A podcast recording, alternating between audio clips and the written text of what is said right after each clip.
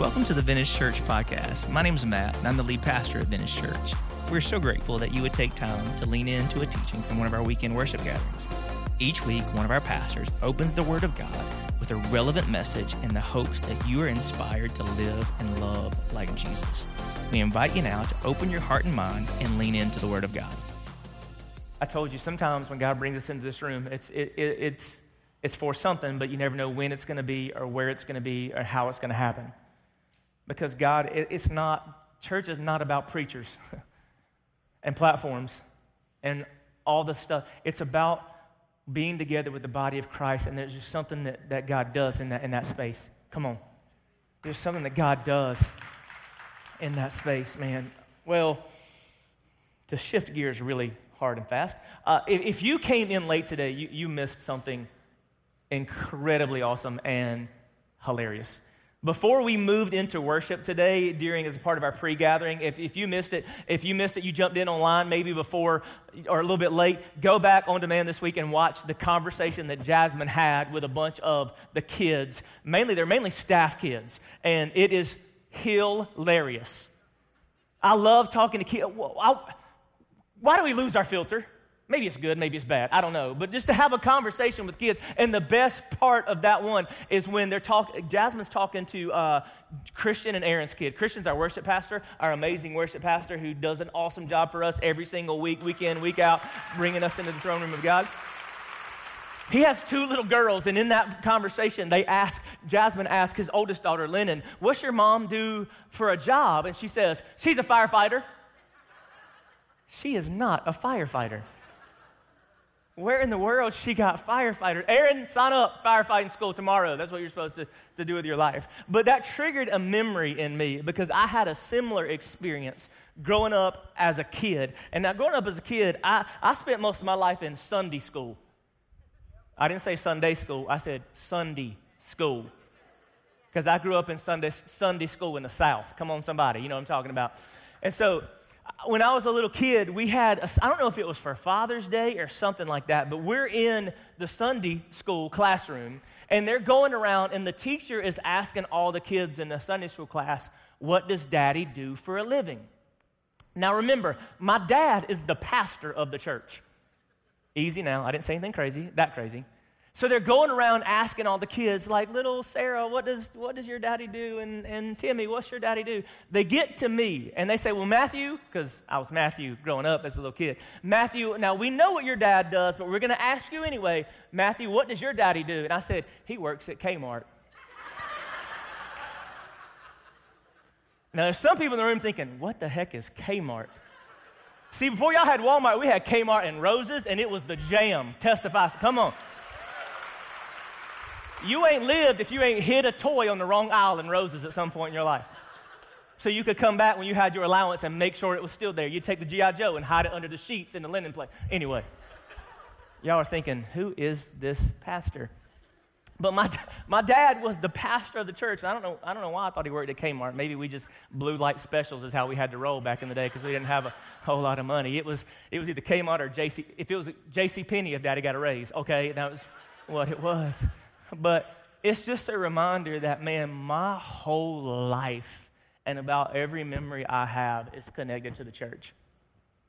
And now I know that's not the case for everybody. And I'm grateful that my kids, the only, the only memory that Aiden and Lee, or the only church they've ever known, is vintage. Because they were born right before we started this church. And so their church, their church experience hasn't been perfect, but it also hasn't been nearly as flawed as many of ours. Because, see, that when you, when you encounter people, you find a, a varying stories of people who ha- have been exposed to or grown up in the church. And, and they're all over the map. For some of us, and, and some of us, it's a mixed bag, isn't it? We have some of the most beautiful, awesome memories we have are from the church, growing up in the church, being involved in the church, deviled eggs at the covered dish, like church.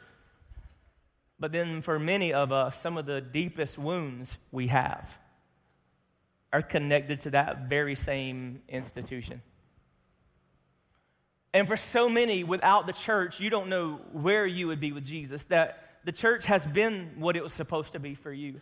It helped you understand who God is and what He has done and the relationship that you get to have with Jesus and all that it means. And for some of us, all of that beauty and power that is the plain and simple gospel has never gotten to you because the church was a place that pushed you away or wounded you in such a way that it caused you to withdraw from it. But the church is supposed to be this vehicle that has been entrusted with the message of Jesus and we're supposed to be taking it to the world in such a way that people get curious and they want to know what's different about those who follow Jesus. That we're not perfect, but there's something different because we have the mercy and grace of God. Come on, somebody. That there's something in us that gives us hope, that helps us to grow. But far too often, the church has been hijacked by the agenda of man and made it something that it was not supposed to be. And if you've been around vintage very long, you'll hear me say this frequently that if you have a bad taste in your mouth for God's church, it's because you've never seen it the way He intended it to be. And this isn't new, man. Like, like most of the New Testament, most of the letters that we have and, in what we know as our New Testament are, they're just that. They're letters written by a guy named Paul, trying to keep the church from morphing into something that it's not supposed to be. So we've been, we've been fighting against this trend from the onset of the movement. From the very beginning, people have tried to move into the church, and whether it be intentionally or just a misunderstanding of what Jesus desires for us, we've tried to hijack it and take it in a direction it wasn't supposed to be. And we've tried to add things to the gospel or take things away from the gospel, and when you do either, it's not good. And so, Paul, this, this guy who, who spent a good portion of his life believing that the way to God was through the hoops of religion. That when, on the other side of Easter, when this movement started to grow, he made it his mission to stop it because he was convinced that Jesus was not the way, that he knew the way. The way was jumping through the hoops of rules and regulations and tradition. That God had given these rules and traditions to man, and the only way to get to God was to walk the way of religion. But the good news is you didn't have to get to God because God came to us. That's the beauty of the gospel. See, religion has always been man's attempt to get to God. The gospel is about God coming to man and the beauty and power of Jesus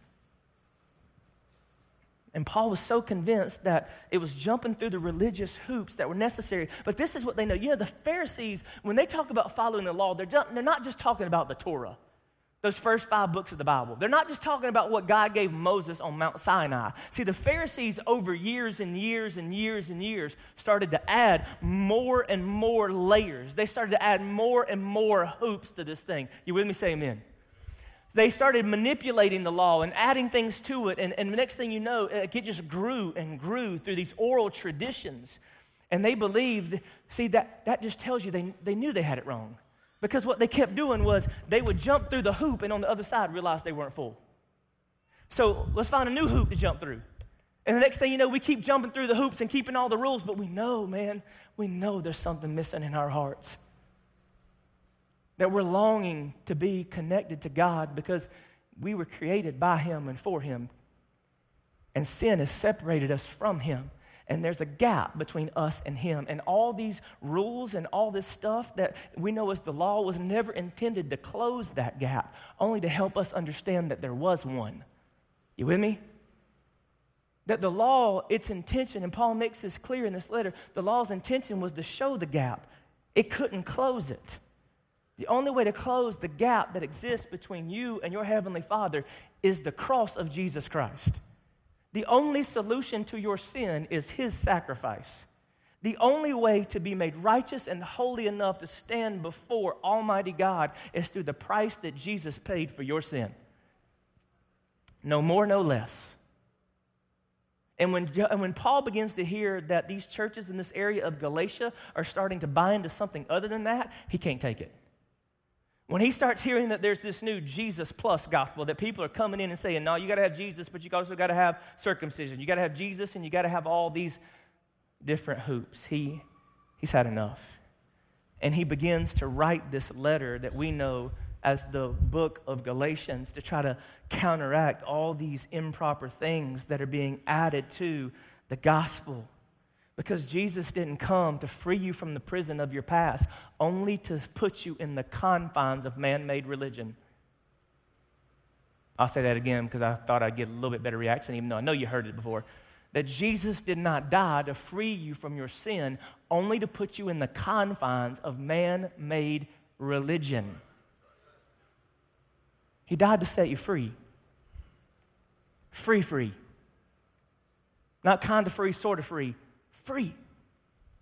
That He has given us freedom, that He has had the power in us to break every chain the chains of sin and addiction and anxiety and depression, like all the chains in us. He died to set us free from all those things so that from now until He comes back to take us to our permanent home, we can live in the full, abundant, joyful life that He designed for us to have. And from the moment of salvation until the moment he comes back or we die, he's working in us to help us step into who he created us to be. Y'all with me? Say amen. To help us, step, he didn't, he didn't come just for our salvation, he came for our transformation. He came to change us into the likeness of his son. He's working in us. See, some of us got saved and we just holding on until Jesus comes back. Heaven is the reward, it's not the reason. See, there's a lot of us, we want Jesus because we don't want to go to hell. That's never going to be enough. Heaven is the reward, it's not the reason. He doesn't want you to pursue Him in hopes that if you do, when you die, you'll go to heaven. He wants you to pursue Him because He loves you, He created you, He formed you, He made you to live in community with Him. Come on, get excited, somebody. He made you live in community with Him, and Jesus has made that possible, and we walk in that freedom. But Paul also says, be really careful. Because this freedom in Christ you now have, if you misuse it, look at me, if you abuse it, the freedom you found in Christ, if you misuse it, you will lose it. If you misuse your freedom, you'll end up back in chains. If you see this freedom as freedom just to do whatever you want without any guidelines or expectations or boundaries, you'll start stepping back in towards, towards unhealthy, ungodly, unwise decisions that will put you back in chains. That's why he says in Galatians chapter 5, verse 13, You, my brothers and sisters, were called to be free. But do not use your freedom to indulge the flesh. Rather, serve one another humbly in love, for the entire law is fulfilled in keeping this one command love your neighbor as yourself. And if you bite and devour each other, watch out, or you will be destroyed by each other. He gives us a warning that your flesh is going to try to hijack your freedom. And here's the, the, the title of this message is The Fruit of Freedom. Because your life will produce fruit. You hear me? Your life will produce fruit. And it has the potential to produce really dangerous, deadly, destructive fruit, or really powerful, holy, fulfilling, satisfying fruit. See, a lot of times we think about the fruit of the Spirit, but Paul is about to also unpack the fruit of the flesh that in this pursuit of freedom, he's about to make us aware that there's a battle being waged in your soul. And it is flesh versus spirit. Galatians chapter 5, look at verse 16. It says, But I say, walk by the Spirit, and you will not carry out the desire of the flesh. For the desire of the flesh is against the spirit, and the spirit against the flesh. For these are in opposition to one another, in order to keep you from doing what you want. But if you were led by the Spirit, you are not under the law. He says, Be careful not to use the freedom that you've been given to indulge the desires of your flesh. Because this is what you need to know there's a war being waged spirit versus flesh. Spirit versus flesh. that that flesh in you wants to take control and funnel that freedom in a really unhealthy direction. But there's also an opportunity now that Jesus has cleared the way for you to no longer be ruled by the flesh, but be led by the Spirit. And this the life led by the Spirit that will take you to the fulfilling life that you're longing for. There's this constant battle at us flesh versus spirit. And you need to know this because you can't win a war that you won't acknowledge is happening. You will not win a war that, that, that there, on the other side of salvation, there's still this war being waged, this spiritual war for your soul that's continuing to happen, this battle that's happening in you. And he even says, okay, here's, I'll, I'll show you. This is what it looks like when the flesh is in charge, and this is what it looks like when the spirit is in control. That you can tell, it's very evident. Paul's about to even use that word that a life ruled by the flesh produces this kind of fruit, and the law and, and a life led by the Spirit produces this kind of fruit. Go back in Galatians chapter 5. Look at verse 19. Now, the deeds of the flesh are evident, which are sexual immorality, impurity, indecent behavior, idolatry, witchcraft hostilities, strife, jealousy, outbursts of anger, selfish ambition, dissensions, factions, envy, drunkenness, carousing, and things like these, of which I forewarn you. Just as I have forewarned you, those who practice such things will in- not inherit the kingdom of God. And Paul says the byproduct of a life ruled by the flesh are all of these things that will always lead you to emptiness.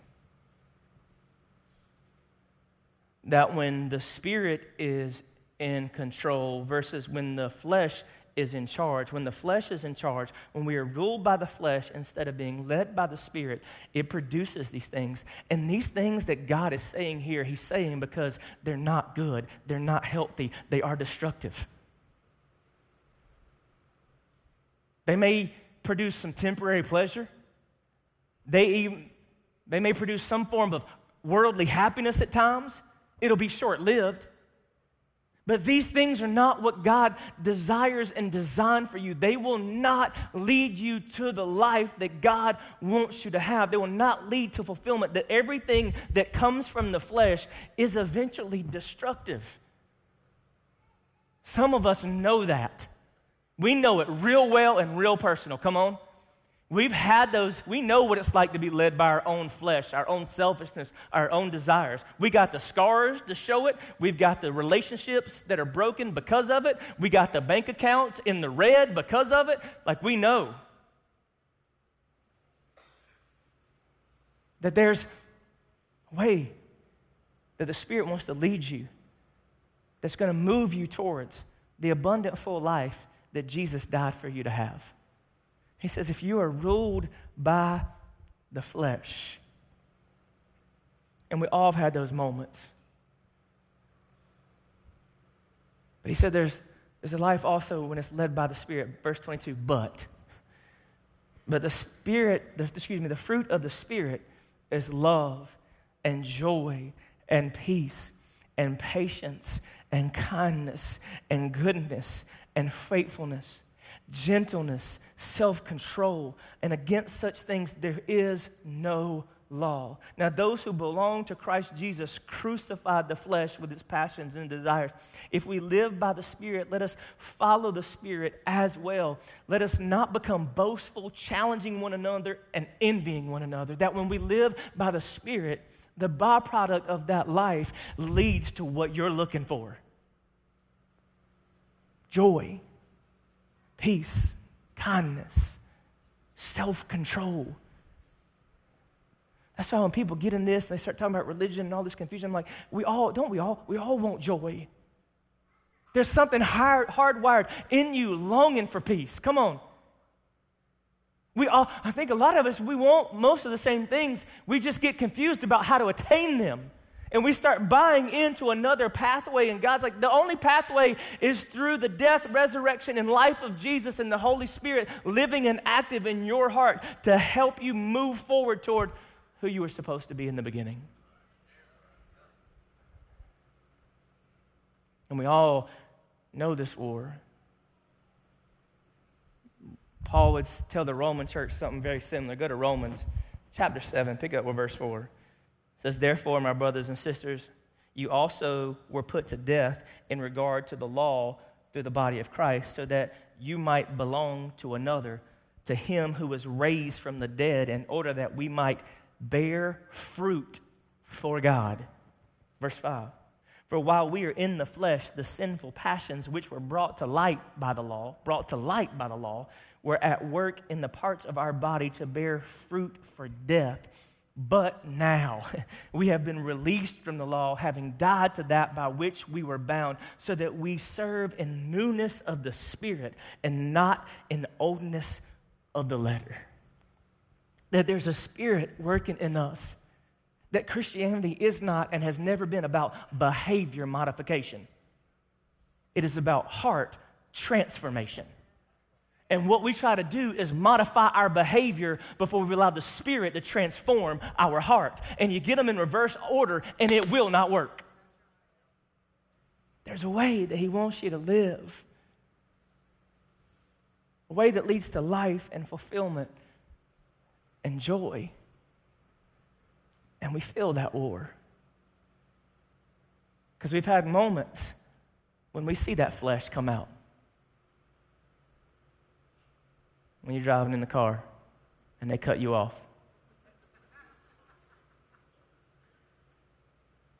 There's a, and you know what? Paul even talks about this war in his own self. If you go read all of Romans 7, he says, Man, I don't understand what I do. I don't do what I want to do, what I want to do, I don't do, and it's this, this war waging in me. And I don't understand why I'm doing some of the things that I'm doing. You ever been there like, I don't understand why I'm doing this? You ever had that moment? You ever had something come out of your mouth and you're like,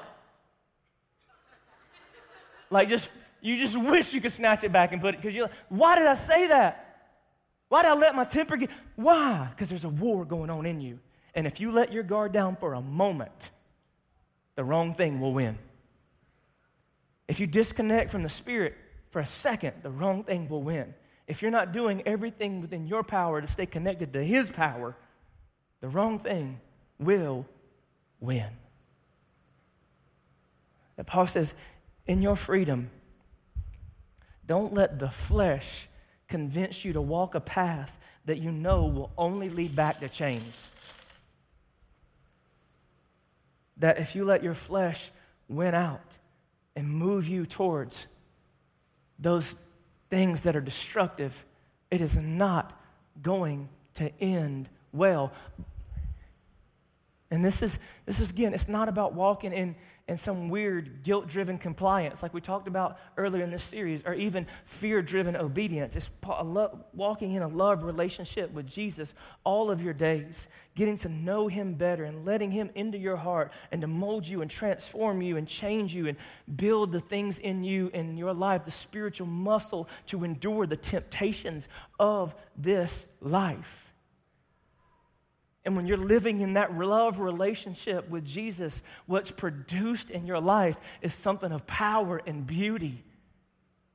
So much so that next week we're going to start a series called Fruitful, where we walk through these fruits of the Spirit and talk about how they look different in a life lived in love with Jesus. Because you know what? There's a different way the Bible says love is supposed to exist. That's what's concerned. We talk about love and patience and kind, patience and kindness and all these things. And some people say, well, well, that's connected to every religion. It is. But there's something different when you walk it and how it moves and plays out in your life when you're connected to the one and only true God. But today, there's one thing that we need to wrestle with before we move forward. Because Paul also gives us great insight into the front lines of this battle. that this war, flesh versus spirit, its front lines is between your ears. That it is being waged in the battlefield of your mind, right here and right now, even in this room. Go to Romans chapter 8. Look at verse 5. It says, Those who live according to the flesh have their minds set on what the flesh desires. Those who live in accordance with the Spirit have their minds set on what the Spirit desires. The mind governed by the flesh is death, but the mind governed by the Spirit is life and peace. The mind governed by the flesh is hostile to God. It does not submit to God's law, nor can it do so. Those who are in the realm of the flesh cannot please God. You, however, are not in the realm of the flesh, but are in the realm of the Spirit, if indeed the Spirit of God lives in you. And if anyone does not have the Spirit of Christ, they do not belong to Christ. Did you catch it? He says, So much of this war is waged in your head, it's in your mind. And I can point, to, I got 10 or 15 other references that I'm probably not even gonna have time to get to of where Paul talks about this, where scripture points to the reality of what's happening in your head is making a huge difference in what's coming out of your life. That you are always going towards, as I heard, I think Craig Groeschel just wrote a book, toward the direction of your strongest thought. That your mind is where all this stuff is happening because what's in your head, what you allow to run around in your brain has the potential to ruin your life. What you allow to run around in your mind has the potential to ruin your life. And one of the main reasons why this is the front line is because that's where the enemy loves to play. The devil's never made you do anything. Come on. Stop giving him so much doggone credit. I'm not saying he's not a formidable foe, but he is not ne- he is never the only thing the only skill Satan has is the power of suggestion. What let me tell you, let me let you in on his game. He wants to sow seeds of deceit and doubt in the garden of your mind. That's what he's doing constantly. Because, see, he, the flesh produces certain kind of fruit. Your mind is that garden, and whatever you're sowing in it is what's being produced in your life. Oh, come on. Is good. It's good, preacher. Thank you. What you're constantly, all the way back to the Garden of, uh, of Eden, that's what he did. He sowed seeds of, of deceit and doubt. And if he can sow seeds of deceit and doubt, eventually, if you let those take root, it will produce disobedience. Because you'll start to question if God said it. Did he say it? What does it mean if he did? And if he keeps sowing seeds of deceit and doubt, and if you keep allowing that to happen, why the scripture talks about guard our minds and our hearts in Christ Jesus. Whatever is sown in your mind is eventually going to come. Nobody in this room has ever sowed watermelons and seen cantaloupes. I'm not a gardener, but I know no. It just doesn't happen. You can't keep sowing seeds of deceit. You can't keep sowing seeds of lust and expect to produce purity. You can't see, keep sowing seeds of insecurity and expect to be confident.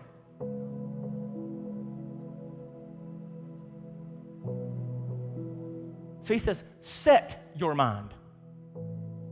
That means it is an intentional, willful, daily decision. Set your mind on what you know, the way it says in Philippians. We're go to Philippians chapter 4, verse 8. Finally, brothers and sisters, whatever's true, whatever's noble, whatever's right, whatever's pure, whatever's lovely, whatever is admirable, if anything is excellent or praiseworthy, think about such things. Set your minds because your mind will tend to drift because the enemy will come and try to pull it towards other things. And he'll use everything he can. He'll put an image in front of your face in hopes that a thought gets in your brain. And what Jesus is trying to do, what he desires to do, is rule your heart and renew your mind. Romans chapter 12, verses 1 and 2. Therefore, I urge you, brothers and sisters, in view of God's mercy, to offer your bodies as a living sacrifice, holy and pleasing to God. This is your true and proper worship. Do not conform any longer to the pattern of this world, but be transformed by the renewing of your mind, so that spirit wins out over flesh, so that the fruit of your life is joy and peace, patience, kindness, self control, gentleness. And I don't know about you, but our world needs a whole lot more of those things, especially from people who claim to know Jesus. So, what's in your head? Abuse your freedom, follow your flesh, end up back in chains. But be led by the Spirit because of a God who can transform your heart and renew your mind. And what'll flow from your life will be all the things He intended. So you bow your heads, close your eyes with me for just a second. What dominates your brain? What dominates your mind? What dominates your thoughts? You know. You know the seeds that the enemy's trying to plant in the soil of your mind in hopes that it'll produce something negative. So hopes it'll produce the sexual immorality and the impurity and the deceitfulness and all these terrible, destructive things. God is right there with his spirit trying to plant seeds as well. Through the truth of his word, through the power of community with his people, trying to sow seeds of holiness and righteousness in your spirit. And today's the day to make some changes, to set your mind. Not set it and forget it, but to remember to set it constantly. It's not even a, a once a day thing, it's a constant setting and resetting and setting and resetting to keep our minds from being pulled towards things that lead to death instead of life. God, I pray that you would give us the strength and courage to do something different when we leave this space today. To be more aware of what we're consuming that's leading towards thinking. And this isn't about the power of positive thinking. This is about a renewed, transformed mind by the Holy Spirit of God. And God, help us to lean into you and your power and allow you to work in our lives to produce the transformation in us that you desire, the transformation made possible through the gospel of Jesus that it may produce the fruit that our world desperately needs. In Jesus' name we pray. Amen. Amen. Hey, if God is working in your life, if you're making decisions throughout this series, maybe you've put your faith and trust in Jesus for the first time or made a new commitment to Jesus, or maybe you're ready. Next week, we're going to have baptisms in all three of our gatherings. If you're ready to take a next step, jump on that app. Let us know. Have the courage to go beyond just sitting in that seat and reach out and let us come alongside you and help you in your faith. We love you guys. Thank you so much for worshiping with us. We hope you have an amazing week. We will see you next time. Give God some glory on your way out. Thanks for listening to the Vintage Church podcast. We hope what you have just heard has inspired you to live and love like Jesus. If you'd like to know more about Vintage Church or to get further connected, we invite you to visit us at our website at vintagechurch.net. We'd also encourage you to download the Vintage app. There you can find more resources about how to get involved and grow in your faith. You can access the Vintage Church app by going to app.vintagechurch.net. Thank you so much for allowing us to be a part of your spiritual journey, and we hope to see you soon.